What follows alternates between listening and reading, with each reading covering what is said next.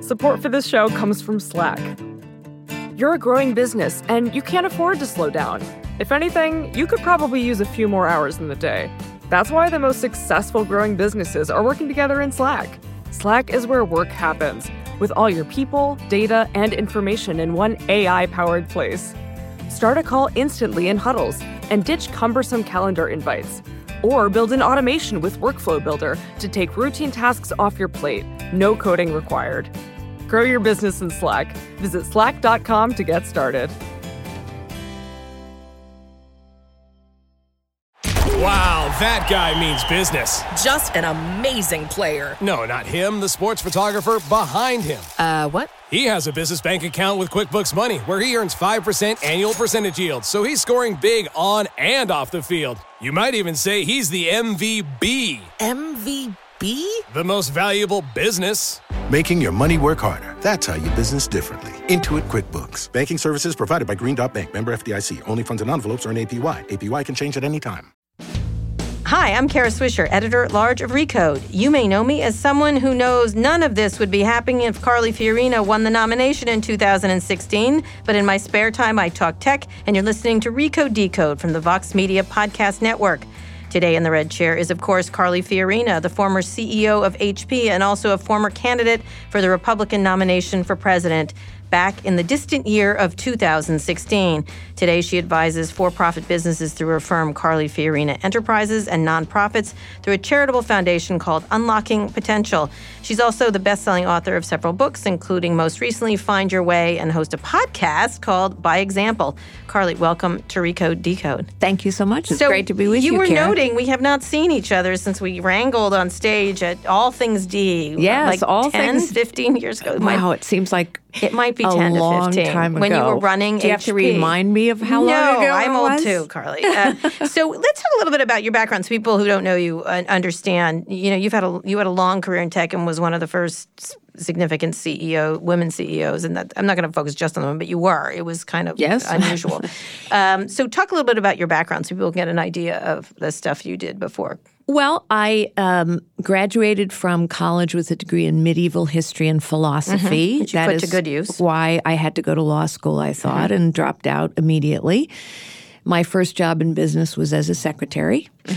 Eventually, I went on and got an MBA and landed here in Washington D.C. Actually, working for AT and T in a very uh, low-level entry job when AT and T was a million employees and really didn't think that corporate America was the place for me, but figured I'd get some good experience. Mm-hmm. And ultimately ended up leading the spin out of the technology arm of AT&T which became Lucent Technologies and was recruited from there by the board at Hewlett Packard to lead Hewlett Packard which I Big did for six tumultuous for those, years. For those who don't know, we should know it's the most storied, one of the most storied tech companies in Yes, history. One of the most storied tech companies. Actually, Hewlett and Packard started Silicon Valley. Actually, Mm-hmm. Right. And Dave Packard and Walter Hewlett um, started Silicon Valley. They were the foundation of Silicon Valley. So it's a very storied company, but it was a company that had lost its way, Right. truly, and missed nine quarters in a row, profitability failing, and the board was looking for a transformational CEO. Mm-hmm. It was a great privilege to lead HP for six years, and uh, it was a tumultuous time Yeah, and a didn't have an easy tumultuous departure. yeah, so talk about that a little bit because again, you were one of the first women CEOs, so you had a lot of attention on you and a lot of you attracted a lot of criticism and and talk a bit about that experience of being there as CEO. Well, first, you know, when you're different, it's different. Mm-hmm. It's just true. And I was different in every conceivable respect. Mm-hmm.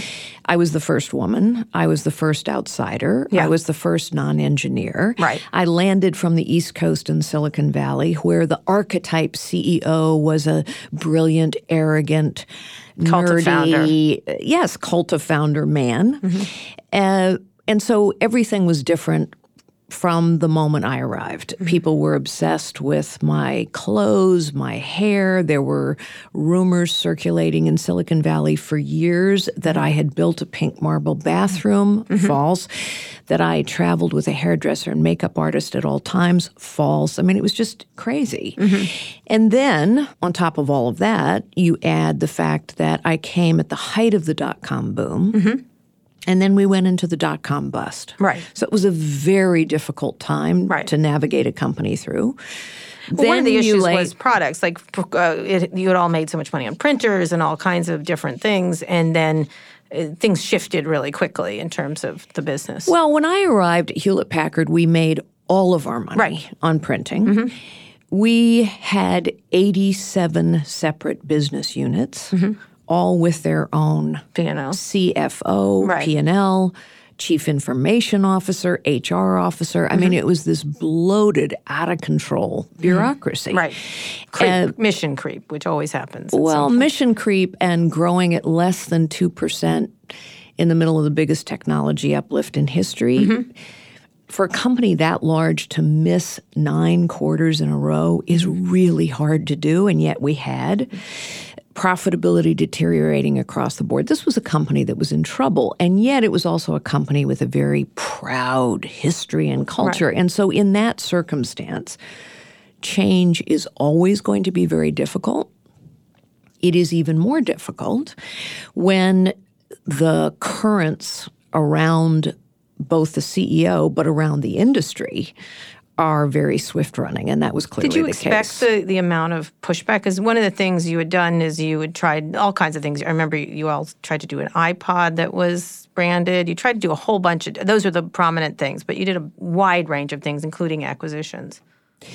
So, no, I wasn't surprised at the pushback. Um, one of the things that I tell aspiring leaders all the time is criticism is the price. Mm-hmm. Criticism is the price. I wasn't surprised by the criticism, I wasn't surprised by the pushback. And in fact, the transformation of Hewlett Packard was very successful, not without setback, not without bumps, as mm-hmm. no change process can be smooth. But the transformation succeeded. And I knew when we set out to acquire Compaq that the stock market wouldn't understand it. I remember going and visiting. Explain what that is for people. Compaq was So we acquired Compaq at the time. It was Computer the large uh, computer uh, manufacturer. They had previously acquired DEC. Uh, so they had both very high end computing as well as PCs, as well as services. The acquisition was necessary for us because customers were demanding system solutions. We had many of the piece parts, but not critical mass. We had evaluated literally every alternative in the marketplace. This was clearly the best alternative. And yet, conventional wisdom said that after the dot com bust was over, it was all going to go back to the way it was. Mm-hmm. So everyone assumed, oh, no, no, we're going to have the pure software play, Microsoft, the pure storage play, EMC, the pure PC play, Dell, the pure router play, mm-hmm. Cisco. Mm-hmm. That's what everyone thought was going to happen if they didn't know much about the industry, honestly. Right. And so we were saying, no, actually, the system play is where it's going. That's clearly what happened. But I knew the market wouldn't understand it because stock markets honestly follow conventional wisdom a lot. Mm-hmm. I mean, remember the financial crisis. It was all going to be great until suddenly it wasn't. And so I remember meeting with the board of Compaq Computer before we announced our deal the bankers came in and told the Compaq board that their stock would appreciate by 10 or 15 percent. And I said in front of the bankers, it will not. Mm-hmm. Your stock will drop and our stock will drop. Mm-hmm. And our stock will drop because the market will not understand this deal. They will over time. We're not doing this for a short term pop in the stock, we're mm-hmm. doing this for the long term uh, leadership in our industry. But we're going to have a rough go of it. And that was before the sons of the founders decided to wage a proxy battle Right. and try and stop us. right, right, right. So tell me about that. What what mistake do you think you made in that? Just not anticipating the resistance, or or a strategic error? I don't think part? I made a strategic error, honestly. I'm not saying I'm perfect, Right, but right.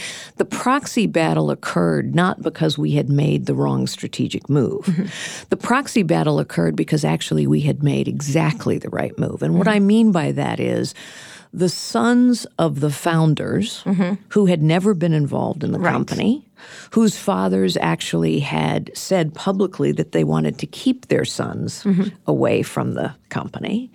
The sons of the founders knew that as the company got larger and more successful, it would separate itself from them and their legacy. Their stock holdings would be less powerful. Mm-hmm. They would own less of the overall shares of the stock.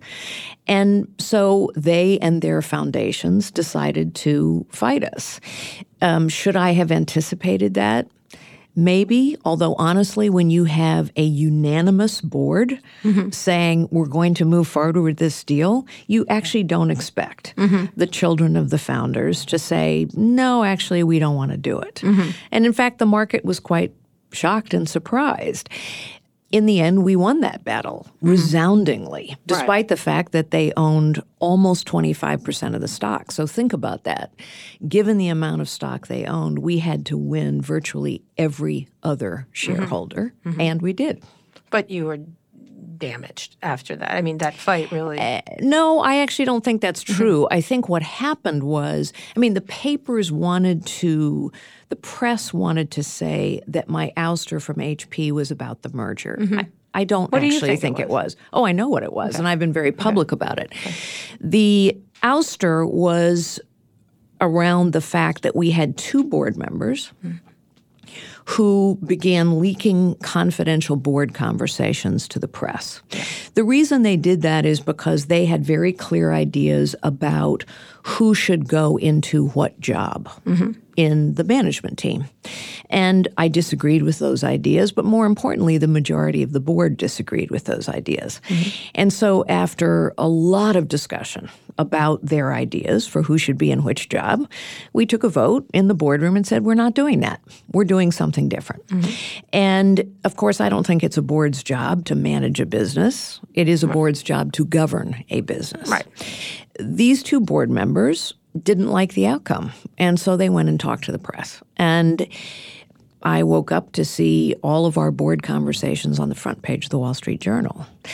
That is a violation of a board member's code of conduct. Mm-hmm. It is a violation of confidentiality. And so I called a teleconference of the board and I said, I will not stay under these circumstances. Mm-hmm. So either the people responsible for this leak have to come forward and we have to talk about why this is going on. Mm-hmm.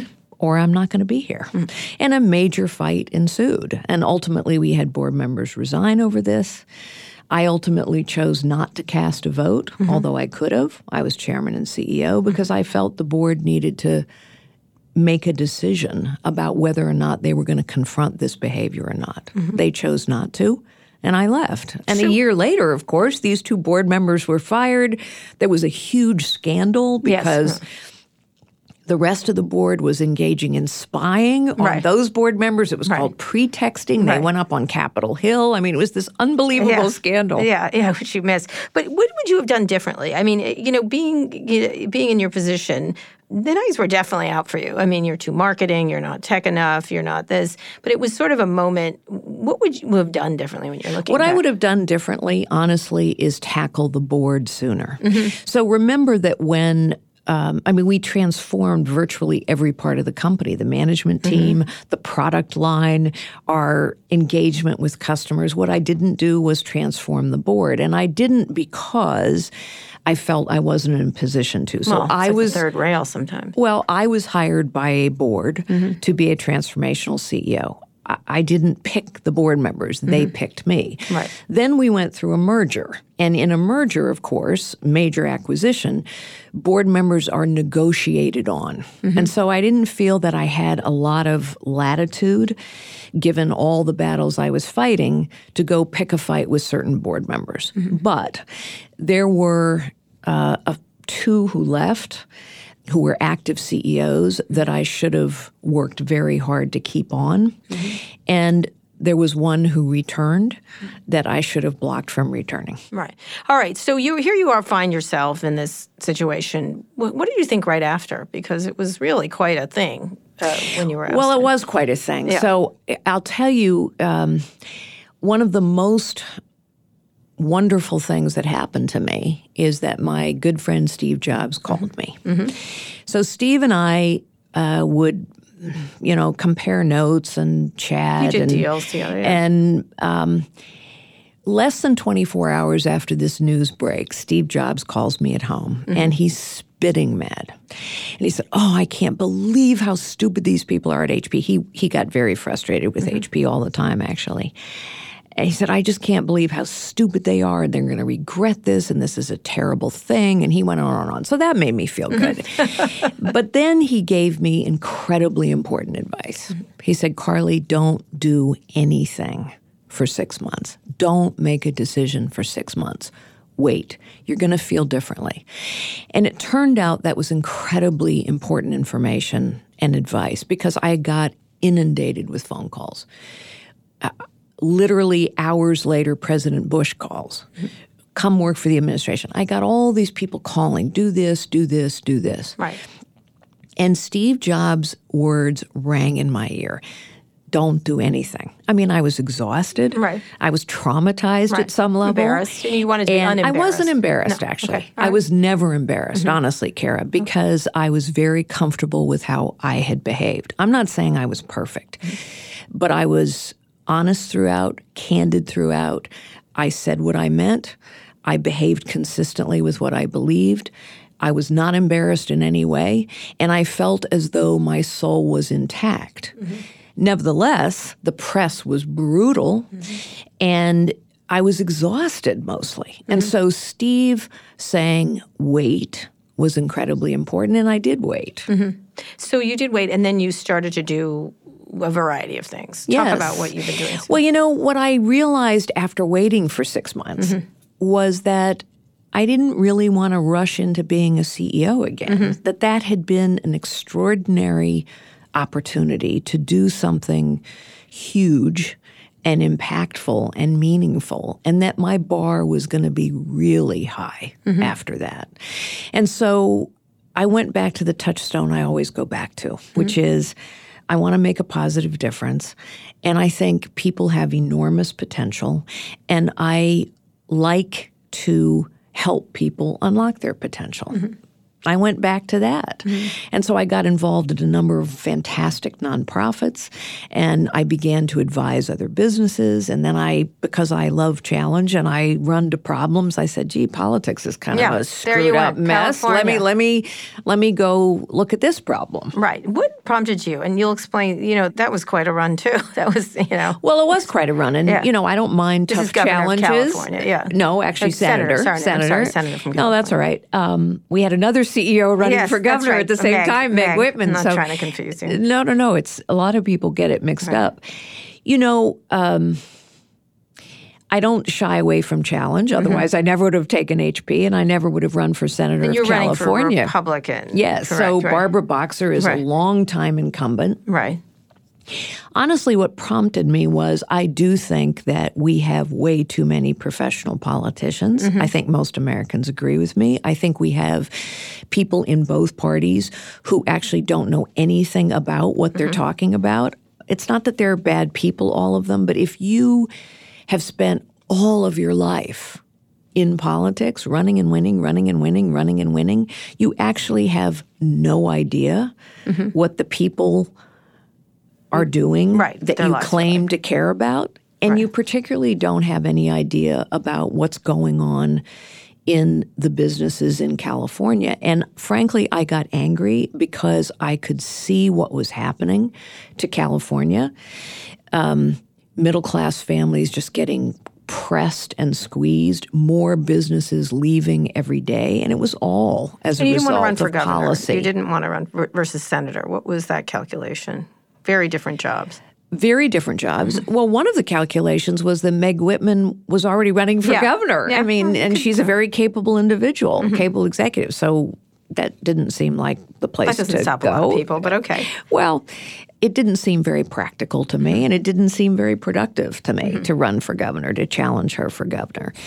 And I saw the damage. This, you'll have to remember, this was at the time when California's droughts were very bad, when the water policy coming out of Washington, mm-hmm. D.C. was mm-hmm. crushing. Right. Senator Boxer, in particular, mm-hmm. was, I thought, dead wrong about the water policy in California. And it was having real impact on real people's lives, which is why I had a number of Democrats in Central Valley endorse me, because Boxer was incredibly counterproductive about water policy. How do you look at that campaign? The sheep aside, which I, I loved your sheep commercial. I love the sheep commercial too, by the way. Uh, a lot of other people do too. But What- how, who thought of that?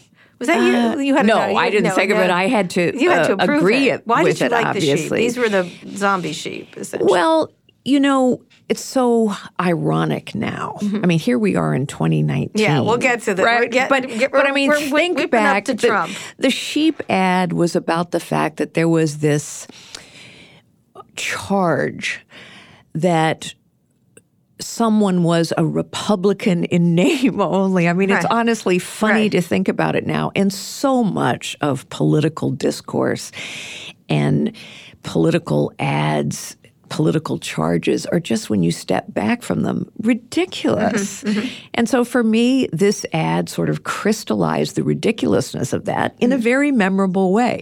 And it's clearly memorable because here you are now, all these years later, Right. saying, I loved the sheep ad. I did. I like them more now. At the time, I was like, "What is going over on Carly Fiorina's house? What's happening over there?" Um, but the, the run again wasn't successful. Why do you, you know? Oh, why wasn't it successful? For heaven's sakes, Garrett, it wasn't because, among other things, California's not Republican. California is a deep, deep blue state, and Barbara It has, had, Boxer. it has had governors who are they Yeah, people, long long time. Time Wilson was the ago. one, right? Oh, Schwarzenegger. Schwarzenegger. yeah, a long time ago. But Right. first of all, there are things that I'm very proud of in that election. It was a three way primary, Mm-hmm. which I won resoundingly, and I won more votes in that election while losing it Mm-hmm. than any other Republican running anywhere in the United States. Mm-hmm. So I got a lot of votes, and I'm proud of that. But ultimately, there are just a lot more Democrats in California than there are Republicans. Yeah. And as you'll recall, the entire Republican ticket from the top down was wiped out. Right. Yeah, absolutely. All of them. So you you do that and it's tough to lose a race. It's tough even if you probably aren't going to win it. It's still something you put a lot of heart into. And you moved pretty your name kept getting popping up at different administrations and things like that as I recall. Um, you didn't take a job in Washington? No. because? Um, I'm pretty picky about mm-hmm. what I do, mm-hmm. meaning I don't feel any need to be given a job or a position or a title to prove something to someone else. I, I really don't. well, it does help for a later race. I mean, a lot of people do do that. I'm thinking a lot of people do, but I don't. A lot of people do, but Right. Mm-hmm. I don't. And so nothing interested me. If I'm not going to, if I don't feel as though I can make a positive impact, Mm-hmm. if I don't feel that I will be satisfied with how I'm spending my time, I'm not going to take the job. So- whether it helps me or not. So you go into a presidential. You just go right. You didn't go very quickly, but you decided to run for president. In Well, I did a lot of other things Yeah. in the meantime. Yeah, you know, I ran major nonprofits Right. and I got to learn a lot about what goes on out there. Mm-hmm. And by the way, I think lack of political office is not disqualifying No, to be president of the United States. No, I see that now. We're gonna and talk- by the way, most Americans agree with that. Yes, we I agree. actually need Yes. more outsiders, Yes. not fewer. I agree. We're here. Whatever you think of the current No, no, uh, I get it. I get it. president, I and get I was never a fan. All right, we're going to talk about your run for office in 2016 and more when we get back. We're here with Carly Fiorina, the host of the Leadership Podcast by Example and the author of the book Find Your Way Unleash Your Power and the Highest Potential. She also was the former CEO of HP and a former candidate for Republican nomination for president in 2016. We'll be back after this. Support for this podcast comes from Constant Contact. If you're a business owner, you already know that it's really, really hard to cut through the noise of everyday life.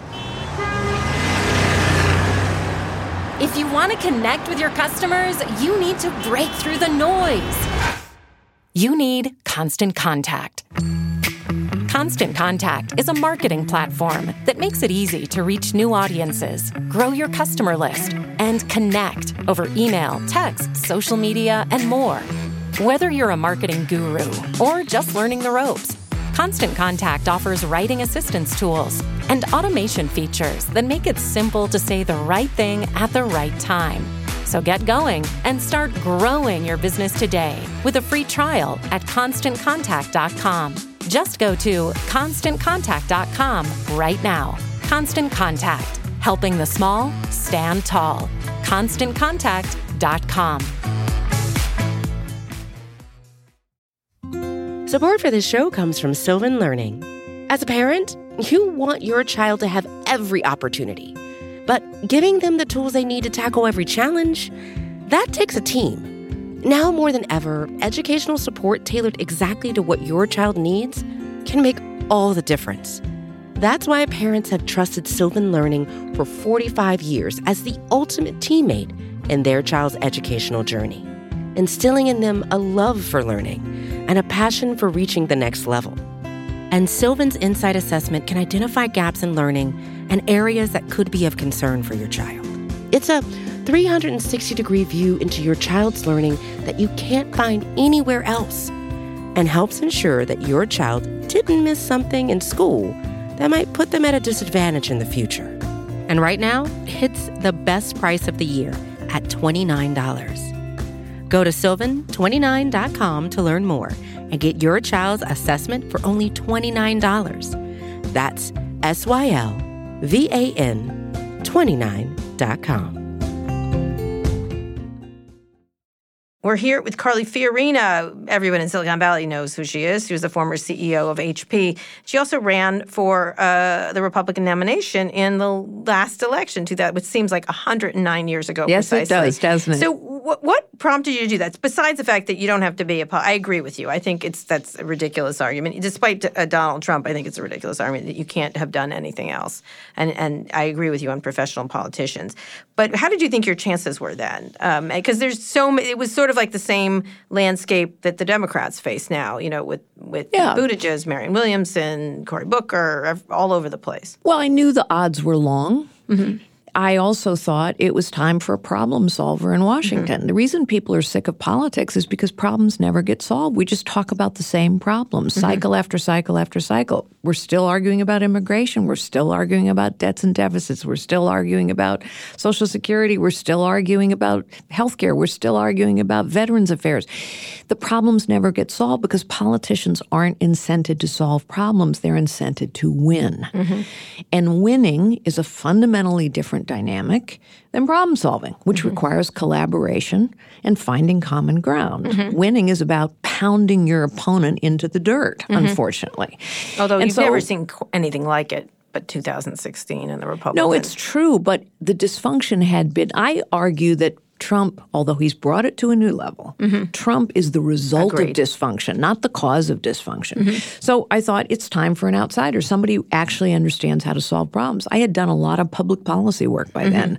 I had been intimately engaged in public policy in the Defense Department, in the intelligence right, community, in the State Department.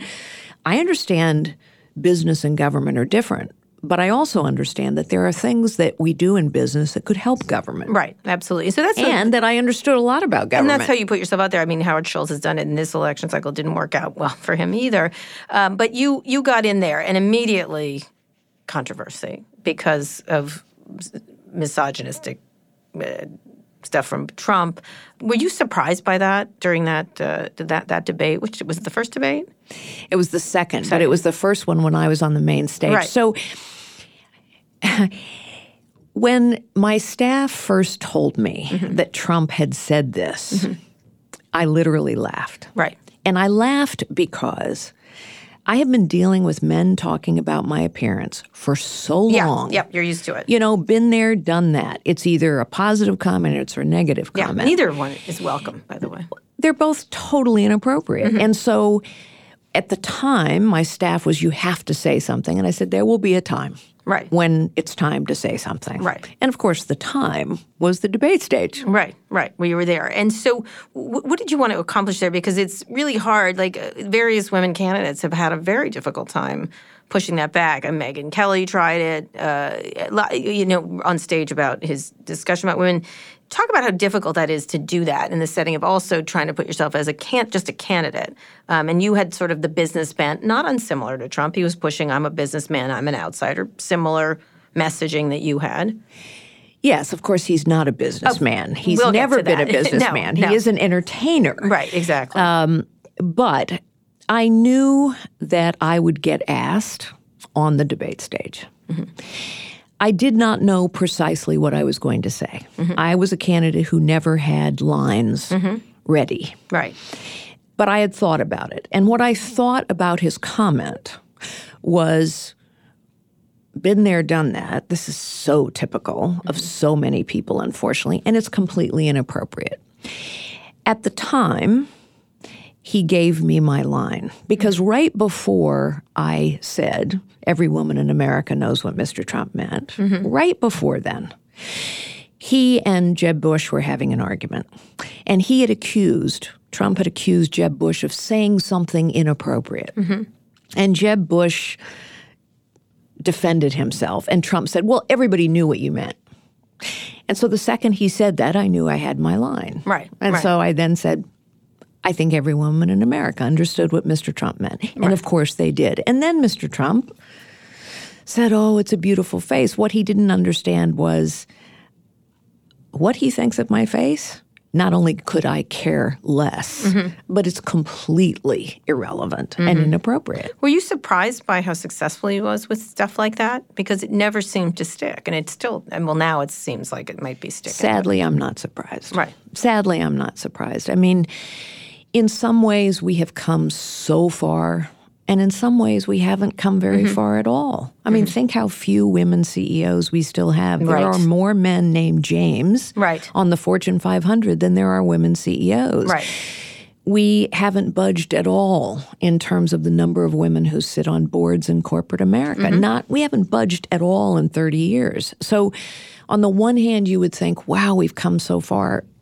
And in, on the other with you. hand, we haven't come very Yeah, the numbers out of Silicon Valley. We'll get to that in a minute. And so, no, the yeah. point is, I'm not surprised that that stuff is still successful. And I'm not surprised that, unfortunately, there's still a lot of guys sitting around punching each other in the ribs, going, yeah, yeah, well, I hmm. mean, Good you for know, him. Good, for him. Right. Sadly. So inside that campaign, it, it was surreal. Must have been surreal as as it started to. Like, how did you? Because you you really were like doing. It was the outside. You were the outsiders. yeah, you know, Everybody else was, a, Look, it was was a a- career politician. It was a well, Ben Carson, Ben was an was an whatever. outsider, but yes, it was a tough road. On the other hand, I'm quite proud of the fact we outlasted senators, sitting governors. Mm-hmm. We Just raised a in the ton of money. thing. Yeah. Uh, uh, I mean, we did pretty well for quite a long time. I kept thinking, as I'm sure many people kept thinking, I kept thinking, surely people will figure Trump out.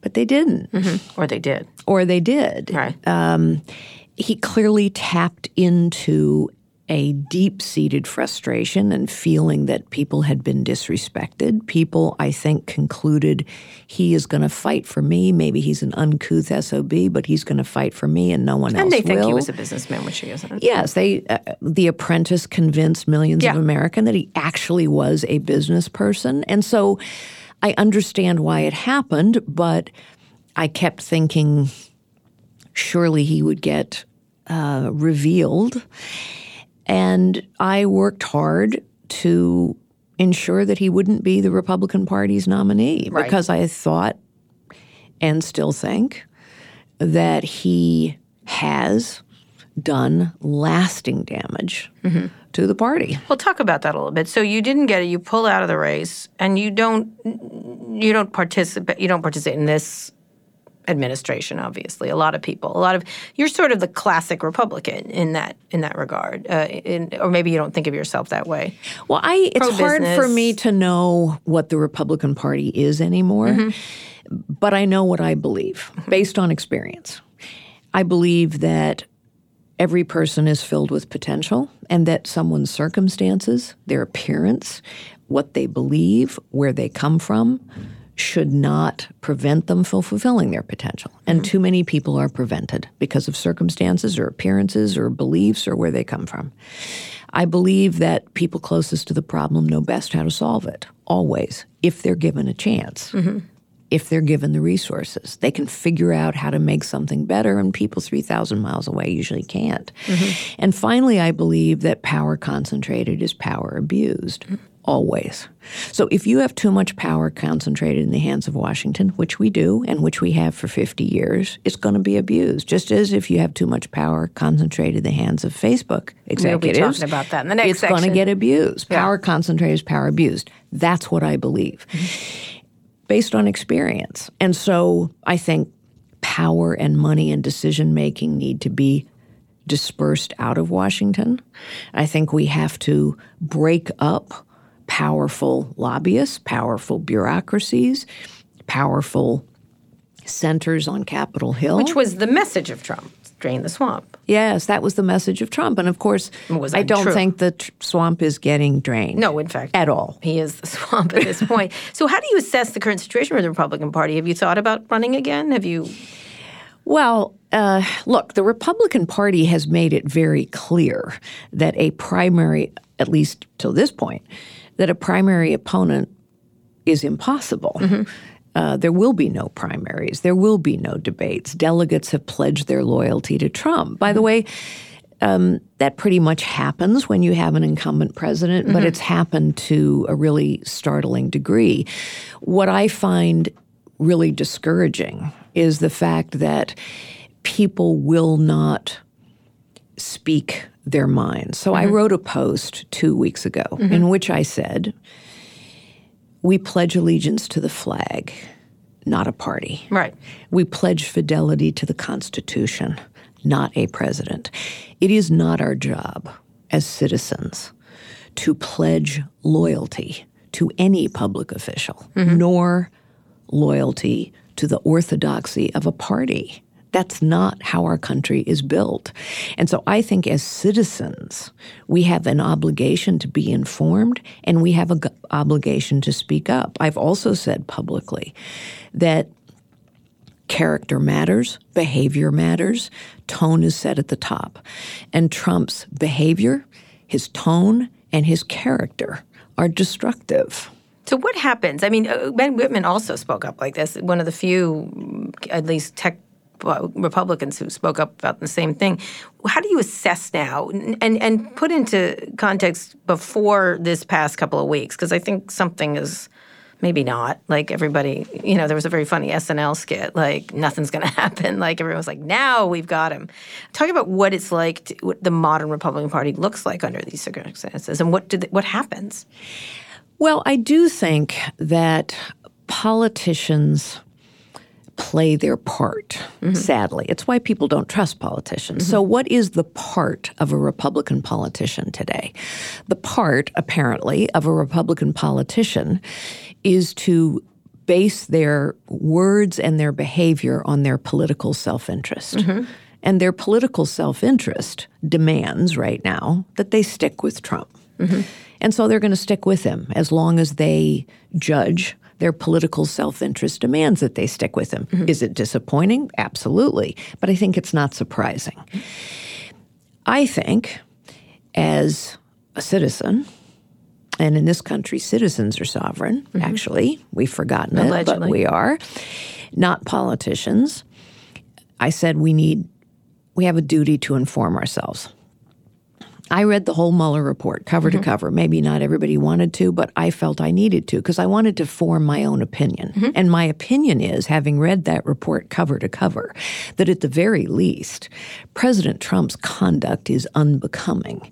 And at the very most, he was clearly engaged in an effort to obstruct. I mm-hmm. think that's just crystal clear from that report. Mm-hmm. Now we fast forward to a much shorter document to a much shorter document, which there's no is crystal clear. excuse for anyone not to read. The mm-hmm. transcript of that call, They which the. White House released, is crystal clear This is, at the very least, conduct unbecoming a president, and at the very most, it is an absolute equating by the president of the nation's interests with his political self interest. I think he honestly believes his political self interest is the nation's interests. Mm-hmm. That is the definition of an autocrat. Mm-hmm.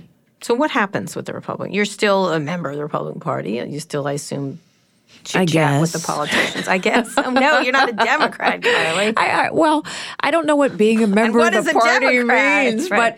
but uh, I'm a citizen first. Let me just say that. I, don't know what happens. I, I think, honestly, I do think that Republican politicians, with some notable exceptions, and you see a few Right. elected officials expressing some misgivings and doubt. It's the it's the Romney. I, I think as if the polls continue to move, I think you'll see more expressing doubt.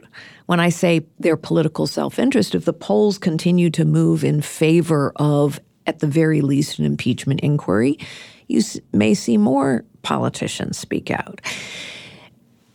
But I just think this transcript of this call is crystal clear. Mm-hmm. You have a president sitting in the residence, apparently, but ostensibly in the Oval Office, asking a foreign government to, dig up dirt on his political opponent. Mm-hmm. Pretty black and white. Right, which is why they hid it, which is why they tried to they tried to hide it, which was impossible. So, what happens from your perspective? What do you think happens? You just don't know. You just don't. Well, I think the impeachment inquiry is ongoing. I think uh, the White House apparently now will make a judgment about whether to obstruct an impeachment inquiry or not. Obstructing an impeachment inquiry is far more serious than mm-hmm. simply failing to comply with a Subpoena. subpoena. I think the Democrats are on a course from which they cannot deviate now. Mm-hmm. And so, in a way, I think both parties are going to play their part. Mm-hmm. And it is the American people's part that is most important now. What is it that we as citizens think about this? So, how do you assess Nancy Pelosi's actions? Since she's been very canny, I think, very slow to move, and Yes, I think Nancy Pelosi has handled this, given her position as leader of the party as well as Speaker of the House.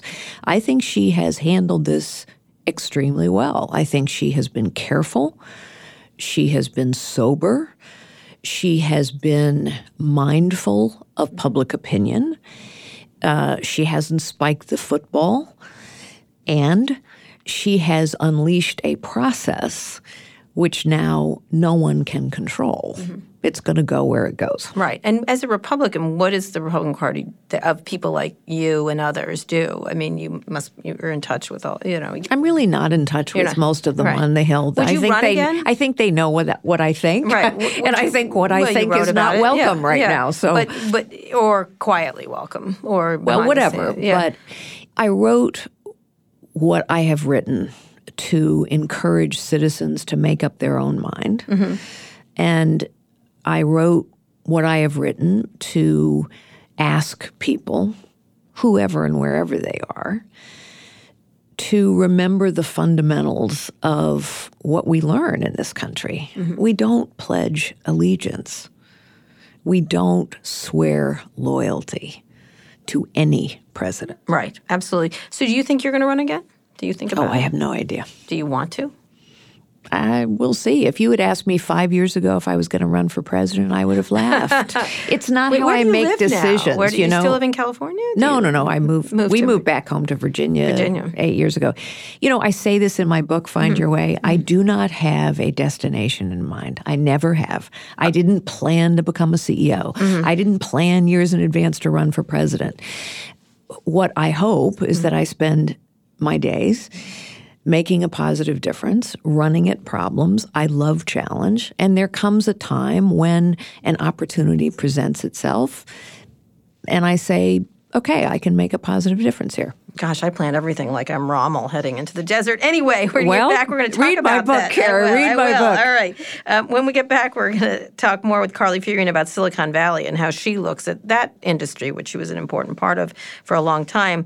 Right now, she advises both for-profit and nonprofits, and also has a podcast by about leadership called By Example, which we'll also talk about when we get back.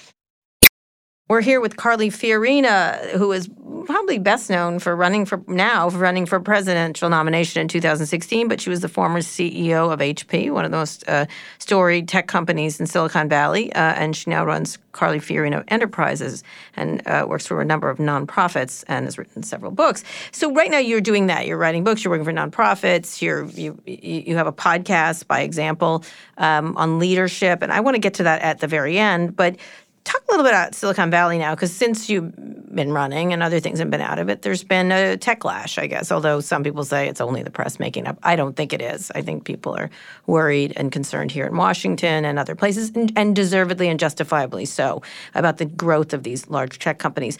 Looking at it from Virginia now, what do you? How do you look at it?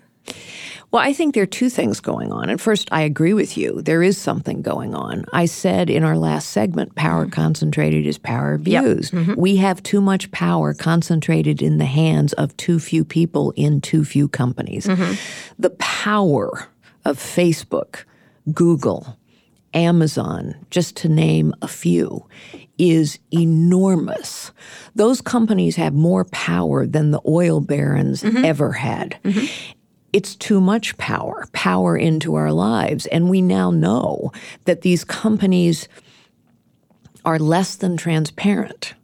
We know that they use their market power to crush rivals.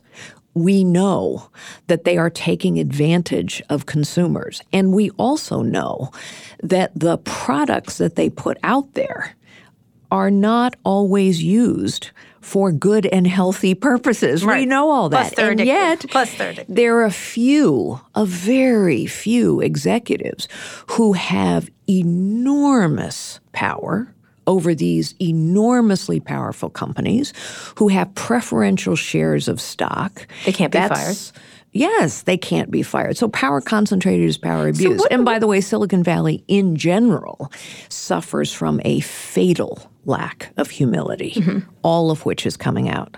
Because what you hear in these executives' tones, honestly, is Yeah. but but I mean well. Right. But Yeah, I mean I'm so sorry. well. I, I, I have lofty objectives. So sorry. Yeah, That's one, not enough. One thing I did like about you all the time is you didn't ever pull that line. You never, you were like, I'm here to sell stuff, essentially, or I'm here to make stuff. And it, you see it in companies. You see, you know, even though Tim Cook does talk a big game, he is pretty clear about privacy and things like that. I want to separate people out. Right now, I think the big companies we're talking about are Facebook and Google, essentially, with Ama- with the side of Amazon and a little Twitter, because uh, as Mark Zuckerberg said today in a, in a in a leaked audio of a meeting he had, Twitter they spend more money on safety than Twitter has in revenue, which was another backhanded slap to to compare. It's incredible how, to me, that comment of all of them, and there were many today in this that Casey Newton had these leaked videos about how he's going to fight the government, that Elizabeth Warren's a pain in the ass, et cetera, et cetera, was that because I was like, how petty can you be that that's what you're gonna, you're, that's who you're going to insult in front of your employees? Like it was. I was sort of struck by that most of all. But talk about what what happens in these companies because there were, you know, we had IBM. You know, you were around for those years. You were around for the Microsoft trial. Is it that different, or is this something fresh, a fresh new hell, essentially? I think what's different, so let's contrast IBM mm-hmm. or even Hewlett Packard, uh, how large companies have been governed historically mm-hmm. versus Facebook, Google, mm-hmm. Amazon, even Apple, honestly. Mm-hmm. A large corporation is governed in such a way that, yes, you see boards that are totally dysfunctional that let CEOs get away with craziness. I mean, mm-hmm. look at the board of GE that was mm-hmm. asleep at the switch for 10 years, or the mm-hmm. board at GM that was asleep at the switch for a long time. So it happens. But what's different in Silicon Valley is you have this archetype of the brilliant founder, the brilliant founder, the visionary leader who has preferential shares of stock and Right. who Explain that people they have they never can be fired. They they yes, control in everything. essence, they control. They may not control everything, but they control so much of the company's stock Mm-hmm. that their vote the boards don't matter. matters more than anything else. Right. And most of the time, these founders hand pick their board members. Right. And so what you have is one person, a couple people in the case of Google, who literally decide everything. And so their power is enormous. And of course, add to that the fact that they are what the stock market loves rapid growth without profitability for a long time, but now, of course, huge profitability as well. of Huge profit, rapid growth. So the market keeps giving them the leverage and the latitude to do whatever they want. Mm-hmm. That kind of power, that kind of adulation mm-hmm. from everyone it around licking you. up and down. Yeah. Yeah. Does that go to people's head? Of course it does. Mm-hmm. Power concentrated is power abused. Mm-hmm.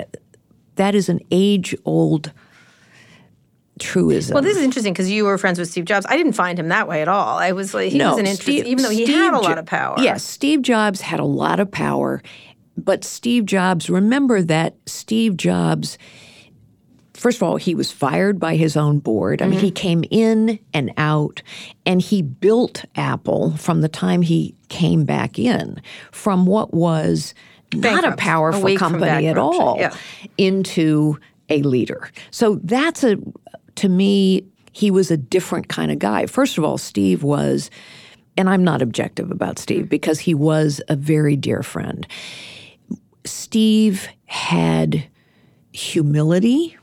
Yes, he could be a tough guy. Yes, he could. Um, he had very clear Very vision passionate. for what he was trying to do. Yeah. and he suffered fools not at Well, all. Well, I used to say everyone said he was heartless. I said he had too much. He was. Yeah, I don't think he was heartless. No, he was too full of heart. I mean, Yes. it made him like angry at. he was a visionary. So, for example, his vision, which f- at first no one understood, was I want my products to be beautiful mm-hmm. and I Oh, I want remember. people to love them. And mm-hmm. people thought he was smoking something literally but of course he was was sometimes. absolutely yeah but of course he was absolutely right 100%. he was 100% right and i also think um, you say Steve had too much heart. I think I know what you're saying. I might say it slightly differently. I think Steve had a lot of soul. He was a very soulful person. That's what I mean. I think they and so he kept his him. perspective. He wasn't cold. I was He like, someone was like he was cold to me. I'm like, I know him. I interviewed him nine times. He was not cold. No, he cold was- was, the last thing he was. No, he was not. He was cold. sharp. He could be rude. He was different, but it was all on the all there. That's what I appreciated about it. It wasn't subterranean as it is with so many of these other CEOs. You know what I mean? The rage. Like I wrote something today about these. You know, people are like, how do you how do you account for the contrast between Mark said in public and private? I said he's raging. Really, like there's ra- there's rage underneath that never Well, I do think itself. Mm-hmm. when when someone lashes out like that, whether it's Mark Zuckerberg or President Trump, and by the way, they're not com- No. comparable in No, many no, ways. no. Mark's but they are lovely. Mm-hmm. comparable in this sense. They are both used to control. enormous power and control, and they are under pressure now. Right. And that's what happens. Right. So when you have this situation, because I think one of the things that Steve Jobs unfortunately did is this, this cult of founder. No, everybody they were sort of uh, pattern matching, pattern on that on him. This idea of a culty CEO, there just wasn't one like Yes, him. from Elizabeth Holmes. Yeah, yeah. Yes, I mean it. which but he no was one was up to the task. I mean, but but they were pattern matching in a very different way because like, he did take input. Like he did. T- it was interesting more so. And I think people were always surprised by his friends. Like Larry Ellison was a friend. of I didn't realize you were such good friends with him. But one of the things I thought has happened is that they have people around them that lick them, them up and down every day, and they have this enormous power. And at the same time, they pretend they don't have power, which is really irritating. Like let's all work together to fix this. If I hear that from one more CEO who has complete power, I just am going to just hit my head on the wall. Like that. Well, it is disingenuous. Yeah. Obviously. Let's all work together. I said, let's give me some of the money it- and the it- and the voting share. Sure. Yeah, Then it is-. It is disingenuous. Right. So what happens then? How do you change it? Because you have these, you know, not just Mark, but you have uh, the Google guy, the Google guys. You have Jeff at, at Amazon. How do you? Well, so I do think that there is a role for government and regulation in preventing the concentration of too much power. Mm-hmm. I think there's a role for regulation in the energy industry, and I think there's a role for regulation in the technology industry. There is too much power. Mm-hmm. What does that look like? For, And I mean, so- he so- attacked Elizabeth Warren in this. Yes. So my point of view is Elizabeth. Where I differ with Elizabeth Warren is her solution. When she says Washington works for the big and powerful, I agree with her. I said that during my own presidential campaign, because when you have big, complicated, powerful bureaucracies, they only work for the big and powerful. Big companies can lobby, rich people can lobby, little companies can't, little people can't. Where I differ with Elizabeth Warren is her solution is to give government more power. Let's build bigger bureaucracies. Let's take as much power as we can and concentrate it even more in Washington. And I don't think that solves the problem. So, the role for regulation that I believe is that regulation should set a floor, not a ceiling. There is no floor in technology today. No, there's no laws. Technology companies can do whatever they want, whenever they want, to whomever they want, Mm-hmm. And nobody knows anything until it comes out. So we need to set a floor.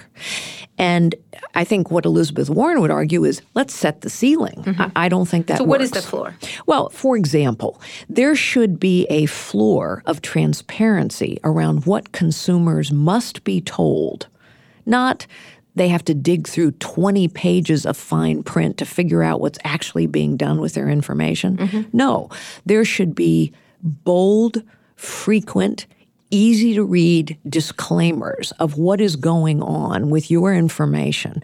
Just as, for example, we've changed lending forms or mm-hmm. credit card forms to be bold, clear, simple disclaimers. The mm-hmm. same kind of thing should go on in technology, mm-hmm. just as but one example. I think, secondly, I've said this since I was the CEO of Hewlett Packard. The tax system ought to be leveled so that there is not such a huge advantage in terms of ordering things online from a tax perspective mm-hmm. as opposed to going to a retail store. As an example, you got to level the playing field. As a third example, the internet cannot be the wild, wild west, mm-hmm. which it is today.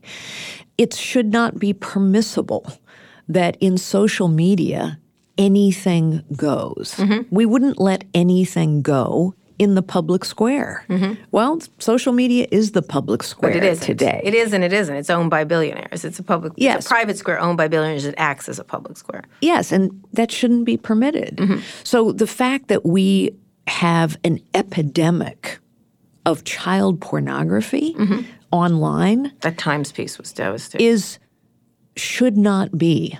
Government has a role in So that. So, what would you do? You were, you know, he- Elizabeth Warren's calling for the breakup. Would you think some of it should be broken up? It's been effective before. I, I don't dismiss that idea. And, and the uh, go ahead, go ahead. Well, I don't dismiss that idea. I, I'm not convinced that that is the right answer at this time. I think, frankly, there hasn't been enough homework done Which is on being done the state of these- play. Right. But uh, and I would hope that would get bipartisan support, Mm-hmm. honestly, from both Democrats and Republicans. argue why it would be a good thing and why it would be a bad thing. Say it's found. They're doing. The states are doing. Attorney generals are doing it. The, the Justice Department, when it's not flying all over the world doing funny things, some of the people there actually are doing their jobs. Uh, are doing. The FTC is looking at it. Many people criticize the FTC's low level fines, but I just had the commissioner on, and she's like, we can't do it. We don't have enough resources to be able to monitor these companies. Well, let's just talk about the states for a moment, because I actually think the states have been far more effective on some of this Yes, stuff agreed. than the federal government. To me, it's an example of people closest to the problem know best how to solve it. Mm-hmm. Who is it who finally tackled the opioid crisis? The states. Not the federal government, under mm-hmm. Democrats or Republicans. Right. The Obama administration did nothing mm-hmm. with it. It's the states because they're close to the problem and they see the devastation. And so I do think it's another example of where I differ with Elizabeth Warren. Let states' attorney general go after this stuff. Unfortunately, I think the California attorney general probably won't go Mm-hmm. after it. Let's just say California's one more thing. on its plate yes, but let's just say one Right. Mm-hmm. more thing here about power. Think about the amount of money that these Silicon Valley companies have contributed principally to the Democrat Mm-hmm. Party, but now over time to the Republican Party as well. Right. Think about the amount of money that has been spent lobbying Right. the federal government to stay out of our business. Right. And the amount of money that Silicon Valley executives personally have given political candidates. Why? To keep people out of all this. And it's worked. Yeah. for a really long time. What's time. fascinating will be, say, Elizabeth Warren is the candidate, and they have the existential crisis of giving to Trump. They'll do it in a second, in a heartbeat, I suspect. But it's a really interesting thing because they sort of put themselves out as a tolerant group of people. As a, but you're right. They'll t- they'll take they'll give anybody money. They'll give everybody money. So one is the state's attorney generals. Uh, what about fines and oversight and I, I say, do think privacy, fines and national I think fines legislation? and oversight and a level playing field in terms of privacy Mm-hmm. legislation makes sense. That's what I meant by a floor. That we ought to have some level. we have none. Yeah. We have none. Right. We have none, and consumers are ignorant. And it is disingenuous in the extreme for Mark Zuckerberg to show up in front of Capitol Hill and say, oh, our privacy policies are clear. No, they're not. Mm-hmm. Right. And they're not even adhering to their privacy policies, as we now know. So, what do you predict is going to happen? Is this going to change Silicon Valley? Because what I've noticed, instead of being changed or chastened in any way, because I've been pretty tough on them on the on this particular issue, it's not my issue is them taking no responsibility for their damage that their inventions do, and I think they have to. One, two, they're too powerful. Three. Regulation is coming, so let's try to figure out a good way to do it and to keep innovation. Let's go to their argument that if we don't, if they're not this big, they can't fight China. If they're not this big, innovation, the big problems can't be solved because little companies can't do it. That's you hear that from them a lot. Uh, if they're not allowed to do what they want, we're going to ruin the great engine of growth that is tech. Yes. Well, of course, those are the arguments Yeah. that you're hearing. Yeah. Um, so, number one, I would say they're not spending too much time fighting China. They're spending a ton of money taking advantage of the Chinese market, honestly.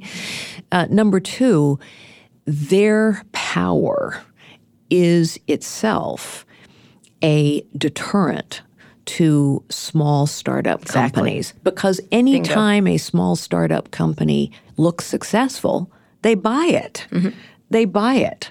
And so, in fact, they are retarding innovation in Silicon Valley. The, the other thing that I would say, I'm going to use a, a phrase that I won't quote him because he might not like me to mm-hmm. quote him, but uh, let, let's just say he's been around Silicon Valley a very, very long time, and mm-hmm. he's a very prominent person in Silicon Valley who described to me the kind of innovation that's coming out of Google and Facebook as froth. Mm-hmm. Now, they would be very offended by that. Mm-hmm. But in fact, there are a lot of these apps and leveraging social media platforms. To your point, a lot of harm is done. Mm-hmm. It's not arguably all good. It's not clear that these are all game changing innovations. None of them. Although There's they are behavior changing, Yeah, yeah, unfortunately, yes. as we're finding out, change. Twitter has changed politics forever, I think. And so I think that's right. I think there is a lot of froth and a lot of money getting made. So let's finish up on what you think the most. See, to me, the important innovations are coming in other areas. This is just they're they've been doing nothing but spinning their wheels for a while now, and it's So you would agree so- with froth? Totally, froth. I think is kind. I don't even think it's. I think it's nothing. It's almost nothing as far. I mean, I think it's. Uh, I just don't have any respect for it. I don't think. I think there, but there is innovation in AI. There's innovation in cars. I mean, it, when you think of space, when you think of climate change, I I keep saying the next. The world's first trillionaire will be the climate change Yes, I think climate change is a huge opportunity, for right, exactly, innovation. right. Besides which is a why pro- the challenge, it's also a huge Republicans ought to get on board Right. because it is So- a huge so- so opportunity what for name innovation. the three or four. We've only have a few more minutes of what you think. If you were a young executive right now, what would you go into? So I think climate change, alternative energy, it's a huge area for innovation. Health care Mm-hmm. remains a huge area for innovation. Space, I agree with you. I'm so delighted to hear you say space. Uh, I think space, food, water actually is a huge area for innovation. What would you do right now? Carly Fiorina is 24 years old. What would you do right now? Well, see, I, I don't look at life that way. All right. So at 24 years old, I had just landed in AT&T. My first client meeting was held at a strip club because Oh. that's where the colleagues went, and I What was did you wear just trying. I wore at the time there was a book called How to Dress for Success Oh my God! So in shoulder pads. business There for had to be women and a pads. bow tie Yeah. Uh-huh. and a very severe suit. I look like an idiot, but I survived the encounter. my point is this, and really it is one of the main points of my book. I have never planned my life. Right. But I have tackled the problem that was right in front of me. So I don't know what What's I the would be problem right in front of 20 Carly Fiorina right now? the problem right in front of me right now is we don't have enough problem solvers in this world. Mm-hmm. And it's why I do the work I do. Mm-hmm. Because leadership is all about solving problems. It's not about title, it's not about position, it's not about even power, although some leaders have power. Some good leaders never abuse it. But leaders solve problems. And we have all these problems that aren't getting solved because we're waiting for the politicians to do it. They're not going to. Because we're waiting for the founder CEO to do it. They're not going to. People closest to the problem know best how to solve it. So, you know what I do every day? I go out into communities and I meet with people who are sitting there facing festering problems and they get together and they make it better. And that is uplifting, joyful work. We need more problem solvers, less talkers, less politicians, more problem solvers. All right. On that note, Carly Fiorina, this has been a fascinating conversation. Thank you so much for coming on the show. This is a much better interview than our last one. you can. You had a severe suit on at the time, I recall. You were. You. You looked the CEO. You definitely. Did. I have no recollection of what I looked like, but I was find flawless. it fascinating that you do. I do. It was because I dress like crap. I'm dressing like crap right now because I'm going to get on a Peloton, Carly Fiorina. Anyway, you can follow me on Twitter at Kara Swisher. My executive producer, Erica Anderson, is at Erica America. My producer, Eric Johnson, is at Hey Hey ESJ. Carly, where can people find you online? CarlyFiorina.com. It's so easy. Please go on to CarlyFiorina.com. All right, let me ask you one more time. If President Trump loses this election, are you going to run again? Oh, who knows? Oh, I haven't you God. learned I don't plan my All right, life too far in whatever. It'd be advance. Fun. Never I say want never. A big, I want a big stinking Republican convention. It'll be great. if you like this episode, we really appreciate it if you shared it with a friend. And make sure to check out our other podcasts, Recode Media, Pivot, and Land of the Giants. Just search for them in your podcasting app of choice. Thanks also to our editor, Joel Robbie. Thanks for listening to this episode of Recode Decode. I'll be back here on Wednesday. Tune in then.